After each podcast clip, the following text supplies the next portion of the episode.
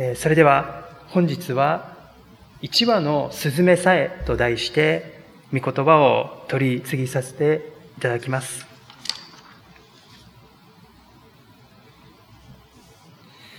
オンラインという形ですけれども、このように皆様と一緒に礼拝を捧げることができるということを改めて神様に感謝したいと思います。私たちは定期的にマタイ福音書を続けて学んでいます。マタイ十章は、主イエス様が弟子たちを宣教の旅に送り出すにあたり、語られた言葉が記録されています。イエス様は本日の聖書箇所で3度同じ言葉を繰り返されました。26節で一つ、28節、そして31節にその言葉が記されています。それは恐れるなという言葉です。恐れるなという言葉は紛れもなく聖書の中心メッセージです。イエス様も繰り返しこの励ましの言葉を人々に語られました。恐れや不安は私たちの心の中にいともたやすく入り込んでくるそのようなものであると思います。私たちの生活の中には、恐れや不安の材料となるような出来事や、もしくは状況がいつも横たわっているように感じます。特にコロナ禍を過ごしている私たちは、恐れや不安といつも隣り合わせの日々を過ごしているように思われます。しかしイエス様は何度も恐れるなと弟子たちに語ってくださいました。聖書が何度も恐れるなと私たちに告げるのは、このメッセージが私たちの人生に最も必要なメッセージであり、私たちの心に最も必要な言葉であるからです。イエス様がこのことを語られたとき、弟子たちは恐れていました。なぜなら、イエス様は弟子たちがやがて直面するであろう大きな迫害をあらかじめ予告されたからです。聖書をお開きの方は、ぜひ10章の17節以下をご覧になっていただきたいと思います。あなた方は地方法院に引き渡され、街道で鞭打たれる。また、総督や王の前に引き出されるとあります。また22節にはこのようにあります。私の名のためにあなた方はすべての人に憎まれる。イエス様はこのように弟子たちがやがて直面する苦難について語られました。それでも今日の聖書箇所でイエス様は恐れることはないと弟子たちを励ましてくださいました。26節にはこのようにあります。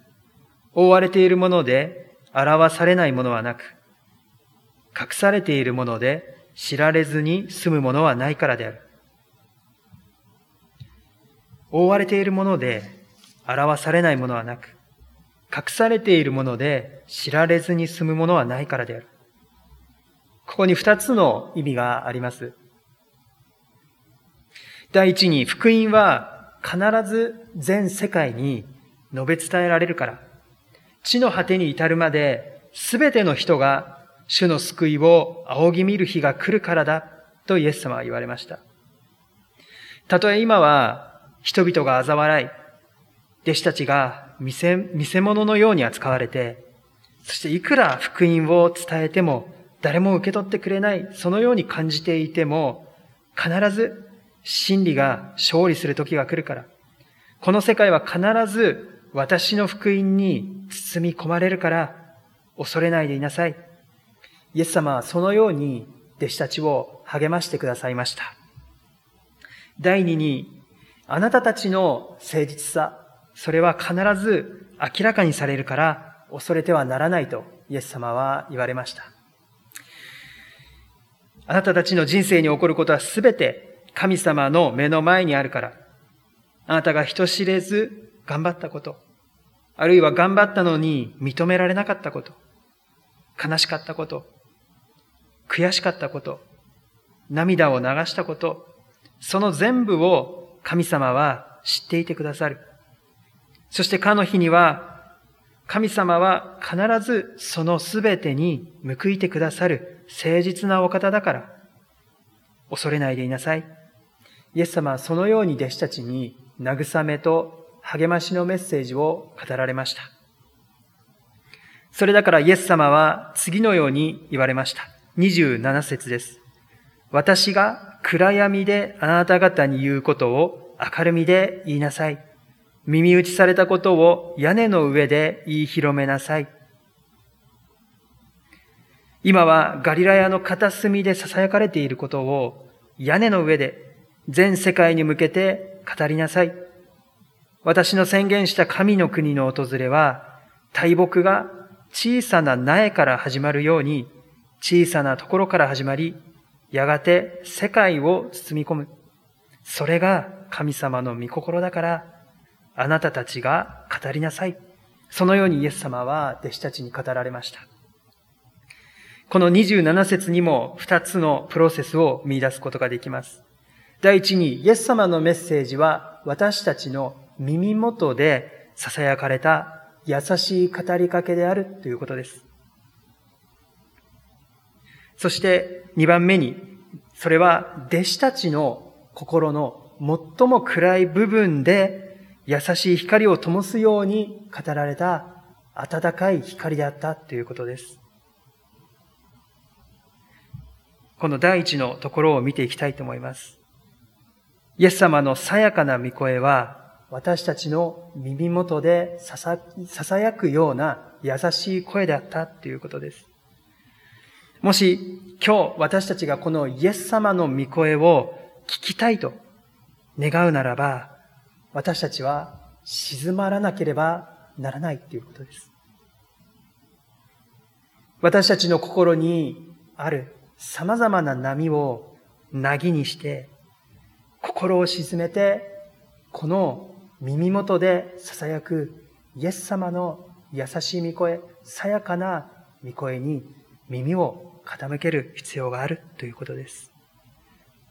私たちが心を沈めるとき、そのようにして初めて私たちは耳元で囁くイエス様の優しい御声を聞くことができます。また第2番目のこととして、イエス様は私たちの最も暗い部分にメッセージを語りかけると、そのように申しました。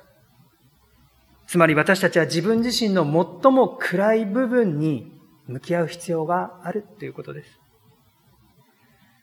それは私たち一人一人にとってとても苦しい作業となります。私の最も罪深いところ、最も目を背けたいと思う部分に目を向けなければならないからです。ですがイエス様はこの暗闇の中に光を灯すようにそのメッセージを語ってくださいます。イエス様ご自身が私たちの闇の中に使わされた光であるお方だからです。第一に私たちは心を沈め、イエス様のさやかな御声に聞く必要がある。第二に、私たちは私たち自身の闇に向き合う必要がある。その次に、神様は私たちに何を求めておられるかというと、私たちが心を沈め、そして自分自身の罪と向き合った時にいただいたイエス様のメッセージを今度は私たちが語っていく必要があるということです。私たちに委ねられたそのメッセージを今度は私たちが誰かにお届けするということなんですね。私たちが聞いたそのイエス様のメッセージを待ちわびている人々がこの世界には大勢おられるということを私たちは知っています。使徒パウロはローマ10章13節から15節でこのように語りました。主の名を呼び求める者は誰でも救われるのです。ところで、信じたことのない方をどうして呼び求められよう聞いたことのない方をどうして信じられようまた、述べ伝える人がなければ、どうして聞くことができよう使わされないで、どうして述べ伝えることができよう。良い知らせを伝える者の足は、なんと美しいことかと書いてある通りです。聞いたことのない方をどうして信じることができるだろうかパウロはこのようにローマの教会の人々に問いかけています。この時、弟子たちに与えられた使命も一緒でした。また今日、教会に集い、この聖書の言葉を開く私たちにも同じ使命が委ねられています。皆さんがその人生の中でお聞きになったイエス様の御声はどのような御声だったでしょうか？優しいお声だったでしょうか？温かいお声だったでしょうか？その同じイエス様の御声を待ちわびている人々がこの世界に、また皆さんのすぐ近くにおられることを私たちはよく知っています。だから明るみで語りなさい。屋根の上で言い広めなさいとイエス様は言われました。一人一人それぞれに方法は異なるかもしれません。けれども、私たちが聞いたイエス様のメッセージを今度は私たちがどなたかにお届けしていく。これが私たちの先に救われた者の働きであるということです。弟子たちの使命であり、私たち、サワラキリスト教会の使命であるということを今日ここから教えられていきたいと思います。28節でイエス様は次のように続けられました。体は殺しても魂を殺すことのできない者どもを恐れるな。むしろ魂も体も地獄で滅ぼすことのできる方を恐れなさい。聖書ははっきりと私たちの体と魂を区別しています。この魂という言葉は命とも訳せる言葉です。イエス様はここで弟子たちに対して励ましと同時に深い慰めをお語りになっています。私たちの地上の人生の終わりは命の終わりではないから、神様は人に永遠に続く命を与えてくださるから恐れる必要はない。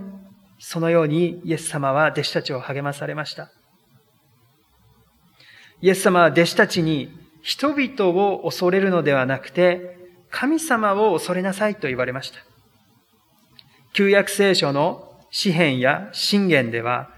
神様を恐れる、神を恐れるというフレーズは、神様を信頼するということと同じ意味で使われる言葉です。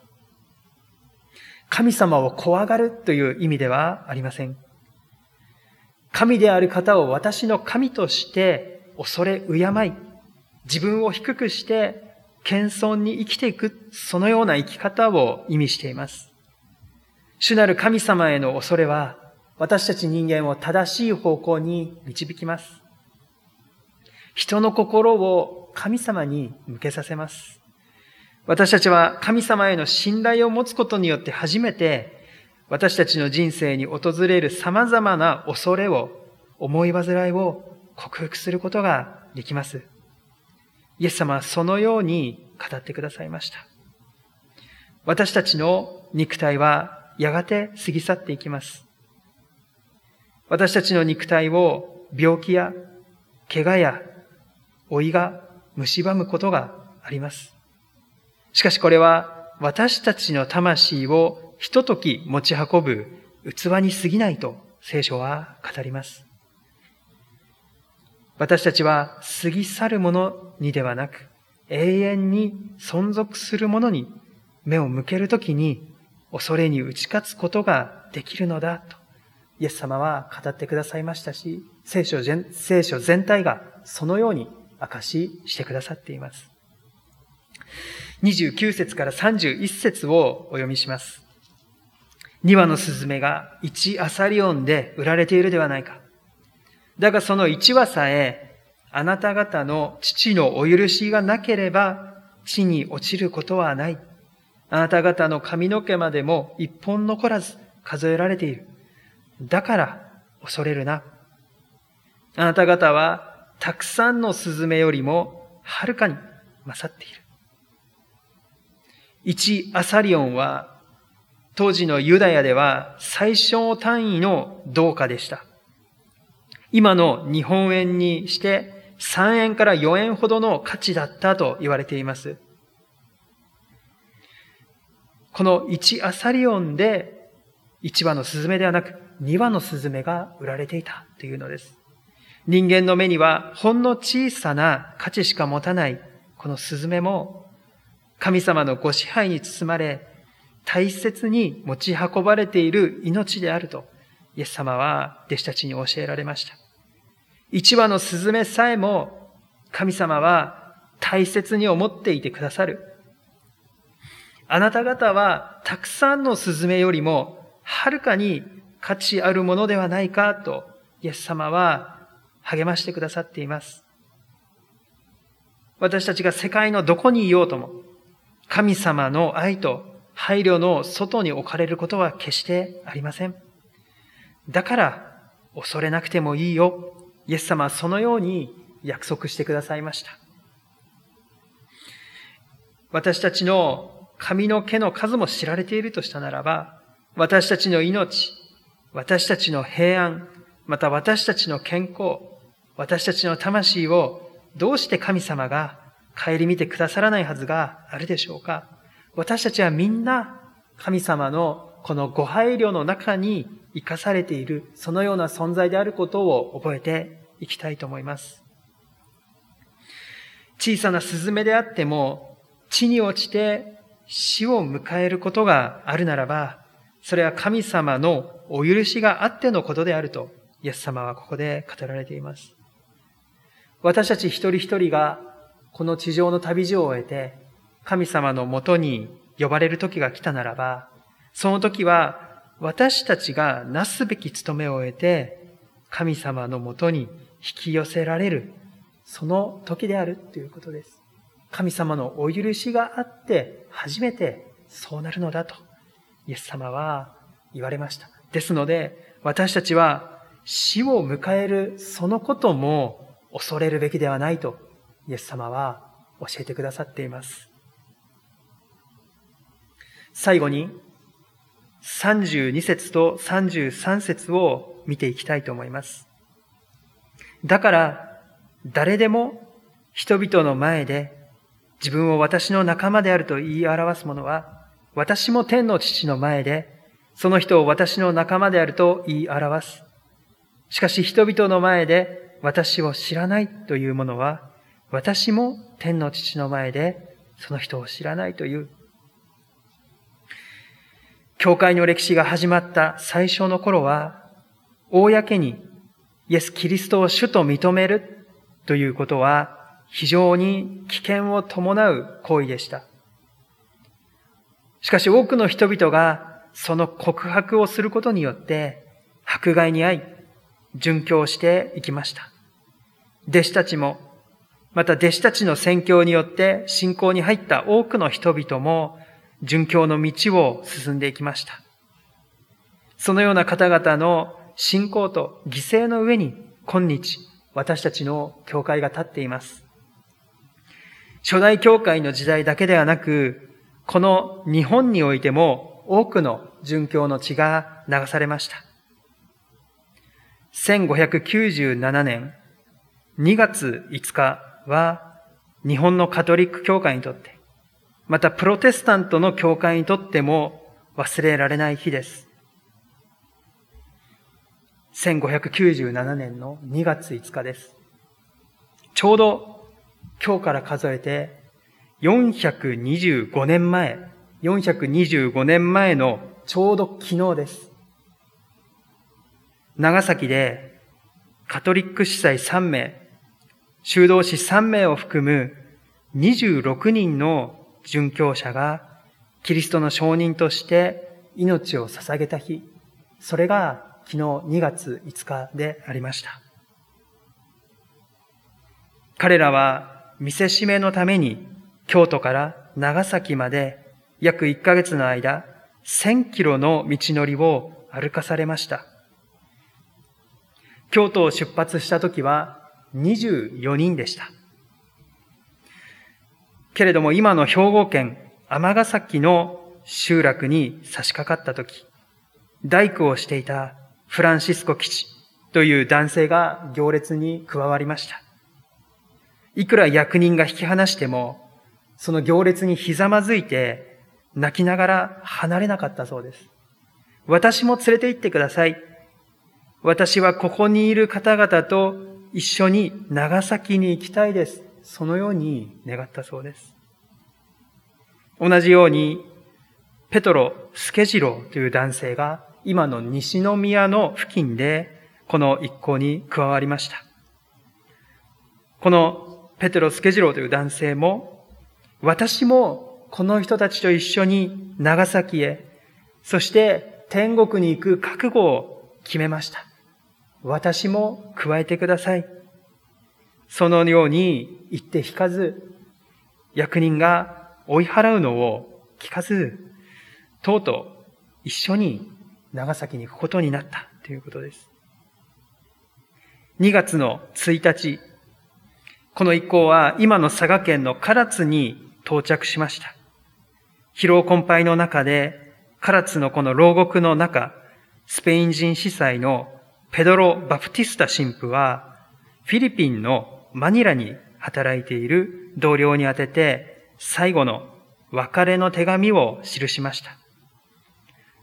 本日はこの一文を引用させていただきます。ペドロ・バプティスタ神父がフィリピンの同僚に宛てて書いた別れの手紙です。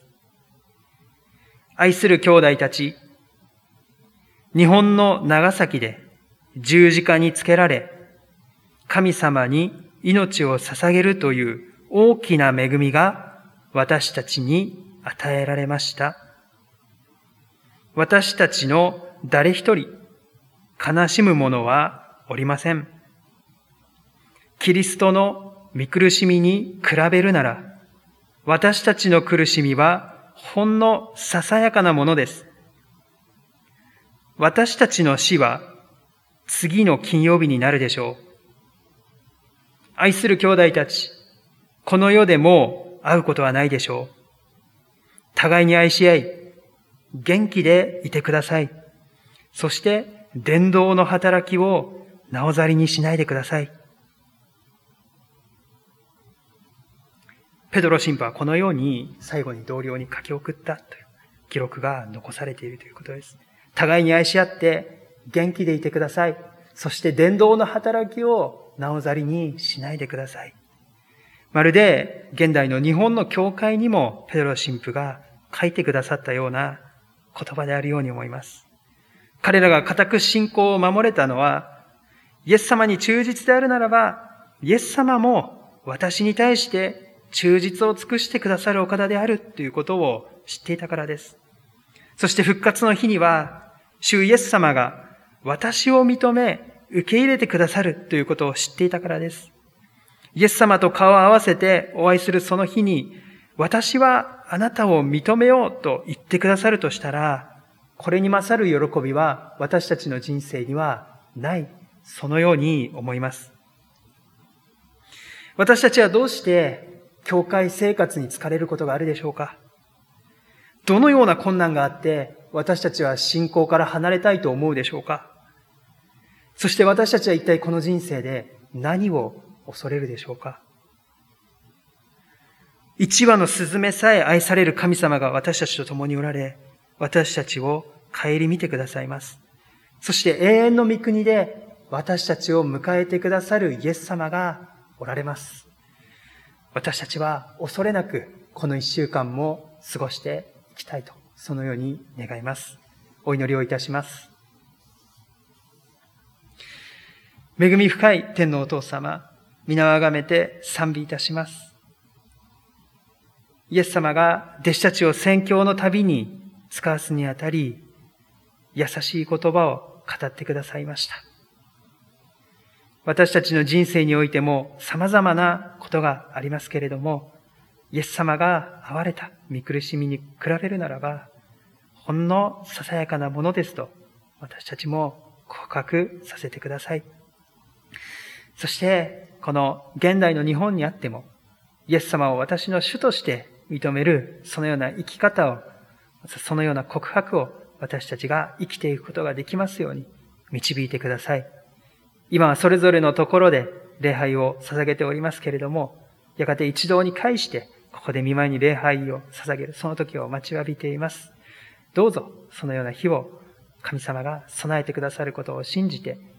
この困難な日々を恐れなく乗り越えていくことを得させてください。感謝し、主イエス・キリストのお名前を通してお祈りいたします。アメン。